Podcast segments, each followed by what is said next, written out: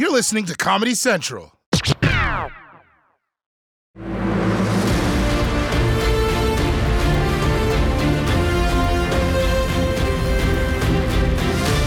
Let's start with the simplest explanation of the filibuster. It's basically a loophole in the Senate rules for blocking legislation. Because even though you only need 51 votes to pass a bill, you need 60 votes to stop the debate over voting on that bill in the first place. Which means as long as the minority party can keep debating, then the bill is basically dead. And if you're wondering, why on earth would the founding fathers put that in the Constitution? Well, they didn't. The filibuster began as a historical accident. It's not some great tradition in the Senate that's protected by the Constitution. It happened in 1805 after Aaron Burr suggested a rules change. Aaron Burr, as vice president in the early 1800s, was going over these rules of the Senate, and he made a critical mistake. He thought, we don't really need a way to stop a debate, do we? I mean, there's just a few of us. Like, we will debate until we're done, until everyone's had their say. How slow could the Senate really be? Nobody knew it at the time. It'd be three more decades before the first filibuster was actually mounted. But that was the moment the Senate created the filibuster. That's right. The filibuster isn't in the Constitution. It's just a rule that was made up by that guy who shot Lin Manuel Miranda. And it didn't even start out as a way to block legislation. It was a way for the Senate to keep debate open, not to debate for so long that nobody could ever actually vote on a bill. So its original purpose is completely different from what people decided to use it for later on. It's insane. It's sort of like how Facebook was invented as a way to see which of your classmates were hot, and then years later became a way to organize a lynch mob for Mike Pence, who, by the way, is hot. And you might wonder why senators back then would want to risk having an endless debate. But don't forget, guys, in the 1800s, there wasn't anything better to do. I mean, it was either listen to Thaddeus talk about a bill, or take a bumpy carriage ride back to your plantation where a bunch of black people wanted to discuss their terms of employment. You're probably going to want to hear what Thaddeus has to say. Either way, eventually senators realized that they could block legislation by debating forever. And that could get pretty ridiculous because there was no rule on what counted as a debate. So senators came up with all kinds of random ways to fill that time, which led to moments like this. Louisiana Democrat Huey Long filibustered several bills. In arguing against a bill, he recited recipes for salad dressing and discussed at length the best way to fry oysters. His most famous filibuster was on June 12, 1935. He was able to speak without stop for 15 hours and 30 minutes. Running out of things to say about the bill, he offered to give advice on any subject someone requested. Yep, in 1935, this white dude rambled on about nothing for over 15 hours, and somehow he gets zero credit for inventing the podcast. So unfair. But the Senate is crazy, man. This guy got on the floor and talked for 15 hours about oysters and salad dressing. I mean, they should make it a rule that you at least have to try to connect your speech to the bill that you're supposed to be debating. I guarantee this salad dressing is delicious. But you know what doesn't leave a good taste in my mouth? Letting women wear pants. But still, I'm not gonna lie, it's impressive that he could talk for that long. That shit is hard. I can't even think of 20 seconds of stuff to talk about to a coworker in an elevator. So, going to floor nine, huh? yeah, how's this weather we're having? So much weather. I think I'm just gonna get out here. I will say though, it makes sense that senators are so good at filibustering because most of them are grandparents. Don't forget that. Visit your granddad and see if he doesn't take three hours to tell you a story that happened in 20 minutes. You're filibustering, Grandpa! But it wasn't until the late 1950s that the filibuster started to become more common. And what cause was so inspiring to senators at that time that they just had to stand up and speak for hours? Being racist. For a few decades, the filibuster is used, but pretty sparingly. Then the Senate starts to consider civil rights legislation, and Southern senators really hate this. But they don't have the votes to actually defeat the bills, so they start using the filibuster. It became a tool that Southern senators used to prevent the federal government from intervening in racial segregation. Perhaps the most famous one was when South Carolina's Strom Thurmond took the floor against the 1957 Civil Rights Act. Thurmond notoriously read the phone book, clocking in at more than 24 hours to try to block a 1957 civil rights bill. How did you last 24 hours? You never left the Senate floor. I had gone down to the Senate bath for three or four days beforehand and dried out my body. In the sauna? Yeah, so I wouldn't be tempted to go to the bathroom. and so and, and so I was able to do that. oh, Strom, you are too much. and when I think about all those black people who suffered because of you. Yo, for real, man. How gross was that story? This guy dried out his body to help him filibuster? You know someone is committed to racism when they're willing to jerky themselves for it. And it really is amazing what humans can accomplish when confronted with their worst fears. Just as a mother will be able to lift a car off of the ground to save her child, a racist senator will suddenly be able to speak for days at a time, only if it will stop a black person from using his bathroom. I mean, the filibuster was used to block black people so many times, I'm surprised they never use it at nightclubs. Uh oh, a black guy. Hey, before I let you in, have I ever told you about my salad dressing? Two tablespoons of lemon juice, a pinch of rosemary. And what you want to try and do is make sure that, okay, he's gone. All right. Now, eventually, the Senate decided that all of these talkathons were slowing things down too much. So in 1975, they made what they thought was a small adjustment to the rules. Instead of having to speak, a senator could just announce that they planned to speak. And unless there were 60 votes to prevent them, the filibuster would be considered successful. And that actually worked for a while, until two things happened. America elected a black president and a Senate minority leader who was willing to do anything to stop him. The practice became an art form for Republicans under Minority Leader Mitch McConnell. During the Obama years, McConnell impeded nominees and legislation left and right. He has the nickname the Grim Reaper for a reason. Today, it's being used in a different way. It's being used to effectively kill a measure, a bill, a proposal that the minority really doesn't like. In fact, there have been more filibusters during Obama's time in office than in the 50s, 60s, and 70s combined. Over the entire history of the Senate, before President Obama, just 68 judicial and executive branch nominees were blocked and required cloture, which ends a filibuster and forces an up or down vote. By contrast, 79 of President Obama's nominees required cloture from 2009 to 2013 alone. Republicans used the filibuster against virtually every controversial bill and nomination, and some that weren't controversial at all. Mitch McConnell has the devious distinction of being the only sitting senator that filibustered his own bill. God damn. Mitch McConnell loves to filibuster so much, he filibustered his own bill. And he had to get four ribs removed to be able to do it. The man is sick. But yes, once Obama became president, McConnell began filibustering everything. Obama wanted to appoint a judge.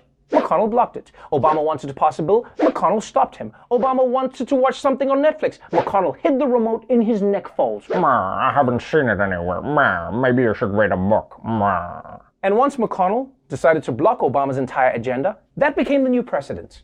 You know, when Democrats got the chance, they blocked President Trump's agenda just as hard, to the point where now practically every piece of legislation in the Senate needs 60 votes to pass. And that's why there's a movement to get rid of the filibuster entirely.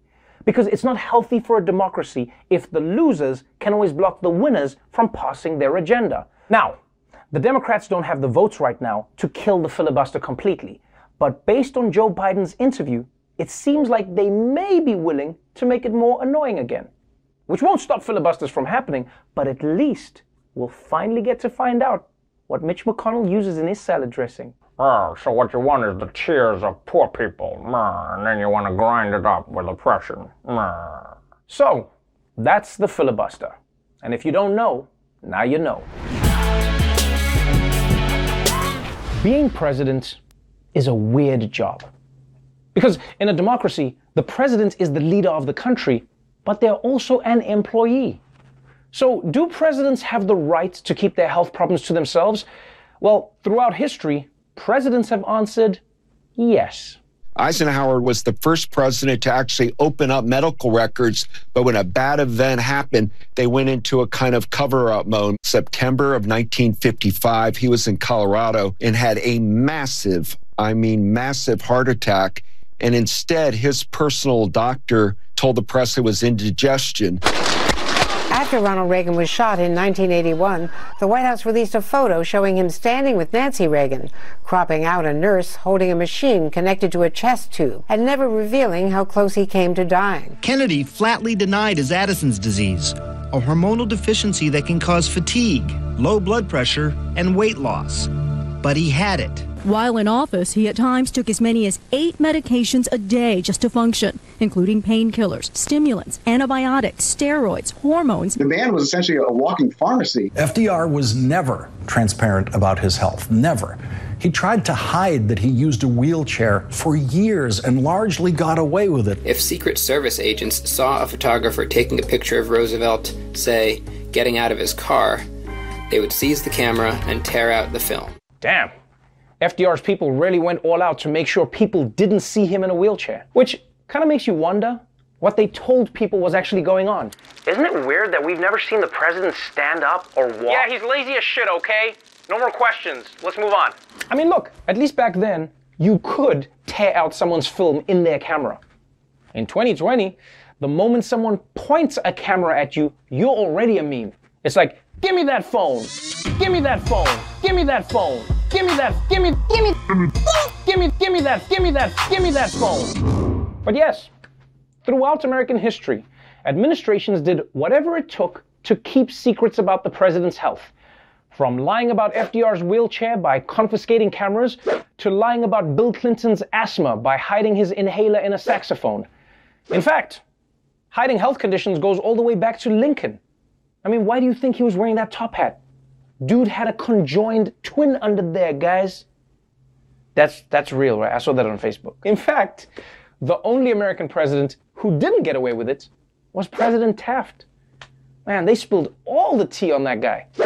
Poor dude got stuck in a bathtub once, and we're still talking about it a hundred years later. And then there's Grover Cleveland, 22nd president and world's most adorable Grover.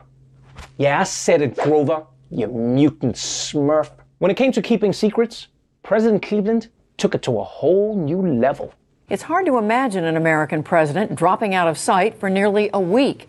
But that's exactly what happened in 1893 when Grover Cleveland underwent secret cancer surgery. Back in 1893, Grover Cleveland actually had a cancerous tumor in the roof of his mouth. He didn't want anybody to know, so they snuck him onto a yacht. He had a friend who owned a yacht, so the cover story would be, oh, I'm just going on a fishing trip. And while they were on that boat, the operation took place. Six doctors were recruited. They were all sworn to secrecy. And in about 90 minutes, they removed most of his upper left palate, uh, five teeth, and a good part of his uh, upper left jaw as well. They managed to keep the uh, press at bay. They kept them at a distance from his home on Cape Cod until the wound was healed well enough. It took about three weeks, and then he was fitted with a prosthetic device that he could pop up uh, into his upper left jaw. But by and large, the secret held for 24 years. Yeah, I know what you're thinking. Nobody heard from the president for three weeks? What a dream. But goddamn, that's a major cover up. Grover Cleveland basically invented that move that celebrities do when they get secret butt implants. Oh yeah, I've just been away traveling for a couple weeks. Oh my butt. Yeah, I guess it did get twice as big. You know how vacations are. And if you ask me, it's hard to imagine a riskier situation for a president. Surgery on a boat in 1893? And don't forget, they had dragons back then. President Cleveland was a sitting duck out there. I saw that on Facebook. That's a real thing, right? Honestly, I don't even know why Cleveland went through all this trouble. If I were a president with a fake jaw, I would own that shit, baby. I would use it to intimidate other foreign leaders. Oh, what's that, China? You're gonna put sanctions on us? Well, check this out. and look, maybe it's not a big problem if a president hides some dental work or a mild pill addiction. I mean, as long as they can still do the job. What's the difference? But there was also one case of a president who got so sick that he couldn't do the job, and they still didn't tell the American people. Woodrow Wilson had a stroke that not even his closest advisors knew about. His last year and a half, almost a year and a half in office, he was incapacitated. His wife tried to conceal how bad it was. It turns out he was partially blind, he was partially paralyzed, he was lying upstairs in a bed in the White House growing a beard, and they pretended that it was not that bad. His wife and his doctor told the cabinet and told the vice president, he's okay, we got this. You just can't see him. He's in seclusion upstairs, and we'll pass down his decisions. They told the public their leader was suffering from exhaustion. Many say Edith Wilson effectively ran the country during that time. Holy shit! You guys act like this is some fun little quirk of American history, but y'all had a straight up coup. And also, a secret woman president? Guys, that's huge. Why don't people talk about this more? Who run the world? Girls. But only behind the scenes while getting none of the credit? Girls. So, yes, America has a proud history of its presidents misleading the public about their health. So, from now on, when you hear Trump or his doctors withholding medical information, don't stress, because in a way, this might actually be the most presidential thing Donald Trump has ever done. And if you don't know, now you know. The First Lady. It's not a job that's actually in the Constitution, but that's just because in 1787, women hadn't been invented yet. And even though First Lady is not an official role, they've been important figures in the country from the very beginning. From the earliest days, America's first ladies were referred to as Lady Presidentress or Republican Queen. The term First Lady didn't come into use really until Dolley Madison's time. The fourth First Lady pioneered the practice of championing social causes. She helped orphan children and supported women's rights. And it said that at Mrs. Madison's funeral, President Zachary Taylor eulogized her as the country's First Lady, the first time that title was ever used. That's right. Dolley Madison was the first First Lady. But she didn't know it because President Taylor only called her that at her funeral. If I were Dolley Madison, I would be dead, but also I would have been so pissed at Zachary Taylor. Because before him, people were calling her Lady Presidentress or Republican Queen.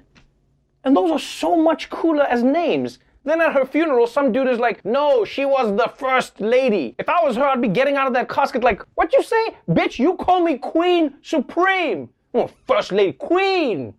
But while the idea of a first lady has been around from the beginning, the job as we know it today didn't really kick off until the 1930s.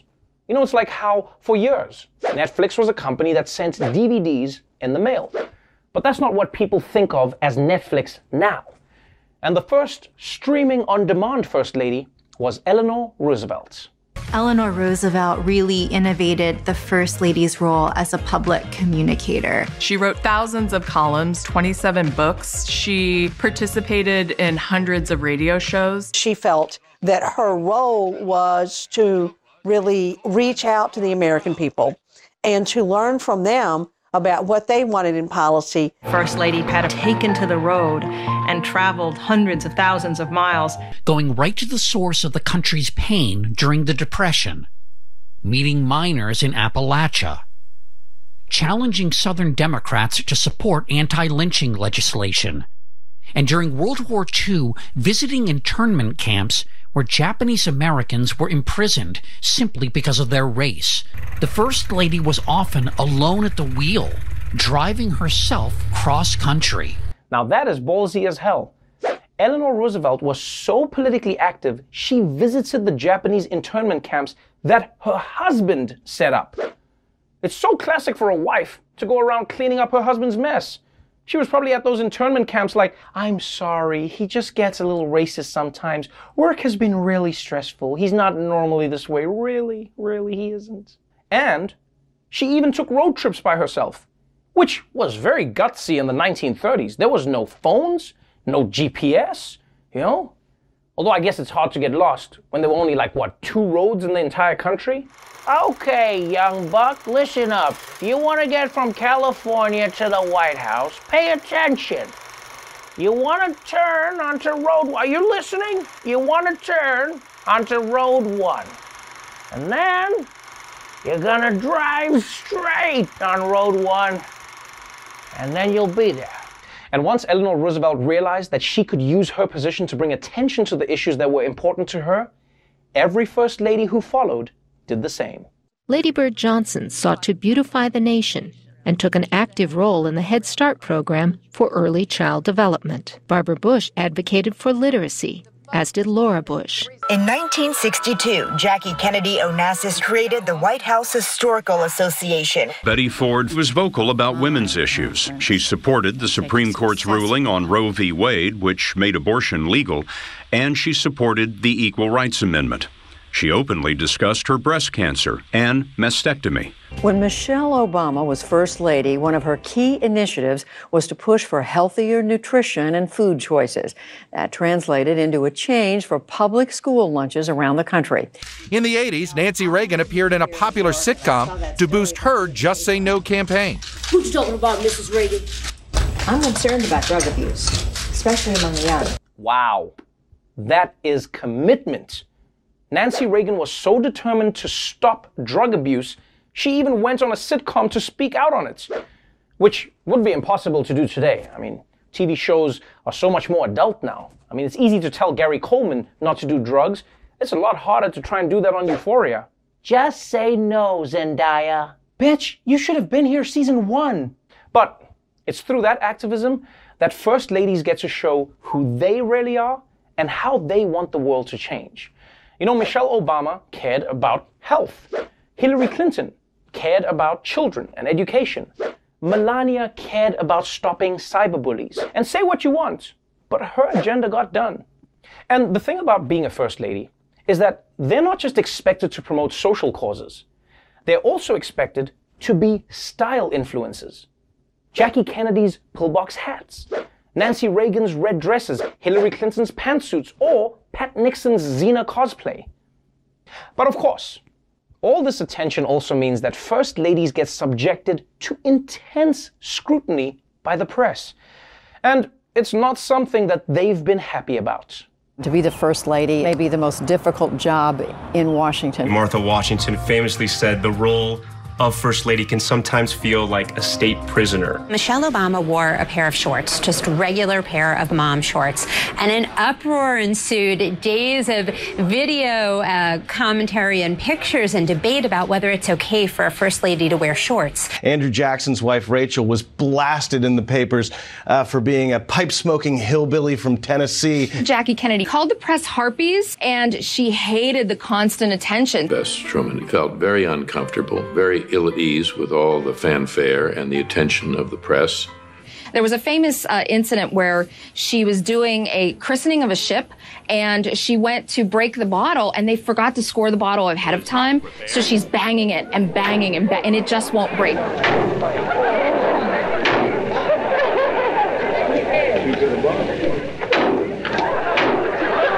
And she was humiliated. She told her husband, I'm not doing another public appearance.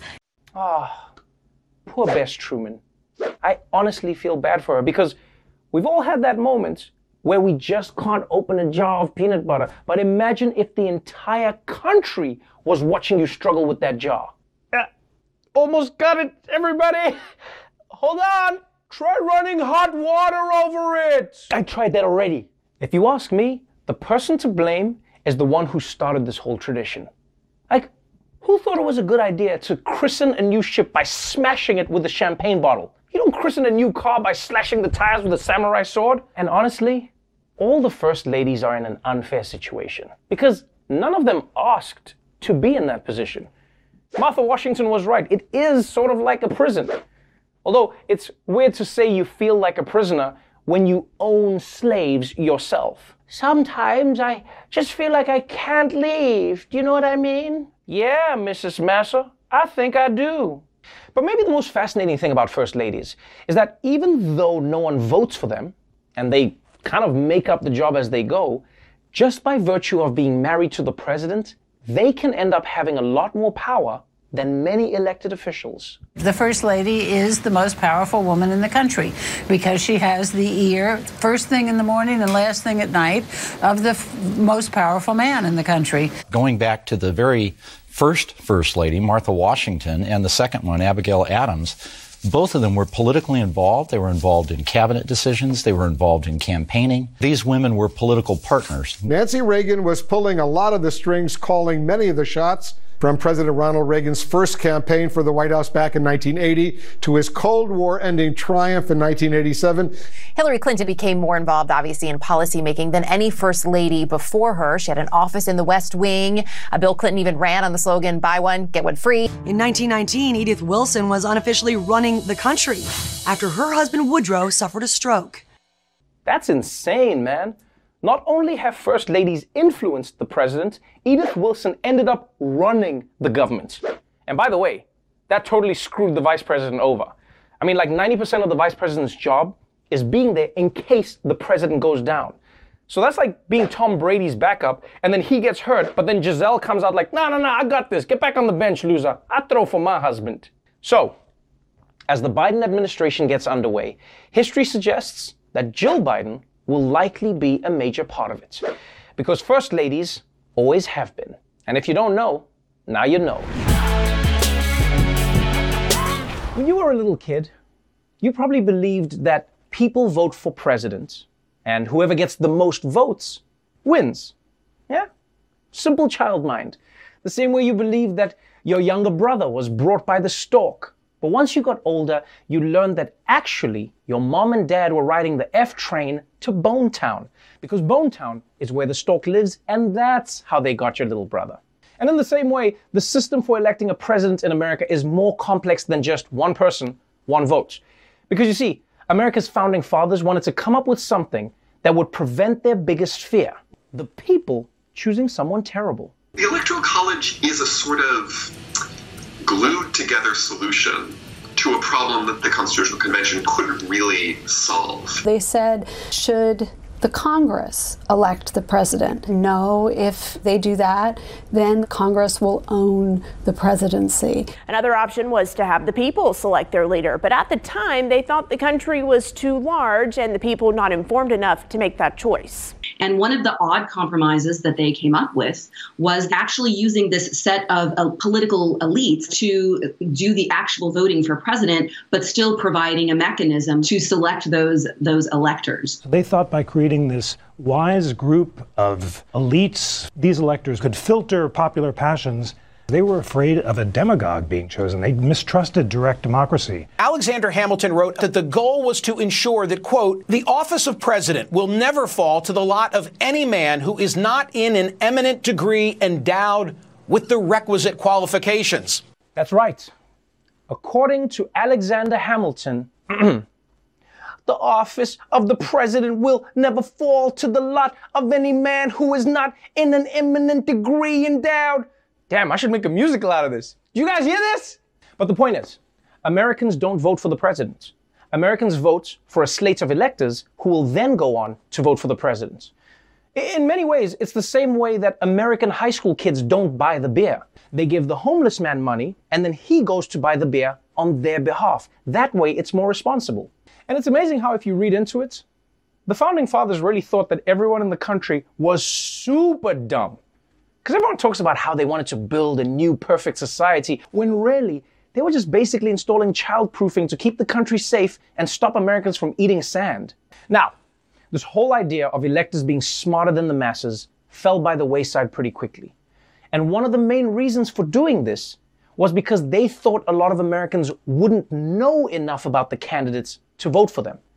But you see, that was hundreds of years ago when information was harder to come by. Like, you only found out news when someone delivered it by horse. But now, we've got the internet, people. With everyone's super informed. Like everyone in America, we all know things. Just look at my phone. I like I know that Hunter Biden moved to Russia and sold his laptop to Rudy Giuliani for drugs. I know that Hillary Clinton is in a pedophile ring and they drink the blood of children. And I know that Melania has a body double who's having an affair with Gary Busey. Huh. Actually, you know what? Maybe we should go back to the horse. I don't know about this internet thing. But the point is, today it's understood that a state's electors will vote for the candidate who won their state's popular votes. The only problem is, that's just an understanding.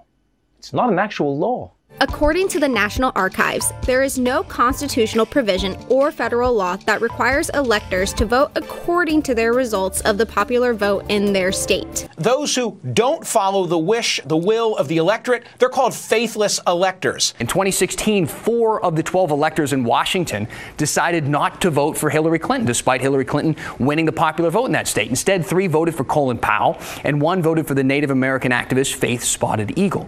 It isn't a new concept. According to Fair Vote, there have been 167 faithless electors since the Electoral College was founded.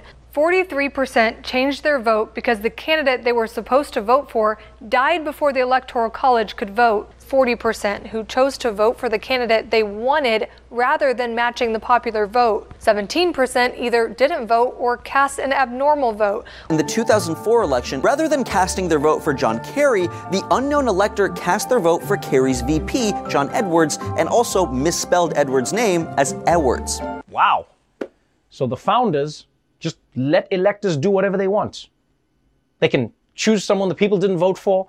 They can vote for a third party. They can even just vote for a typo. I can't believe what a giant flaw in the American electoral system this is. It's like finding out that they keep a key to Fort Knox under the doormats. And just by the way, I don't know if we should be holding voters accountable for the correct spelling of names. I don't think that's fair, especially in a country that's got a hundred different ways to spell Allison. How do you have four L's in your name? Ellison. Now, a lot of people do realize that this system is a problem. In fact, states were recently given the power to require electors to follow the will of the people.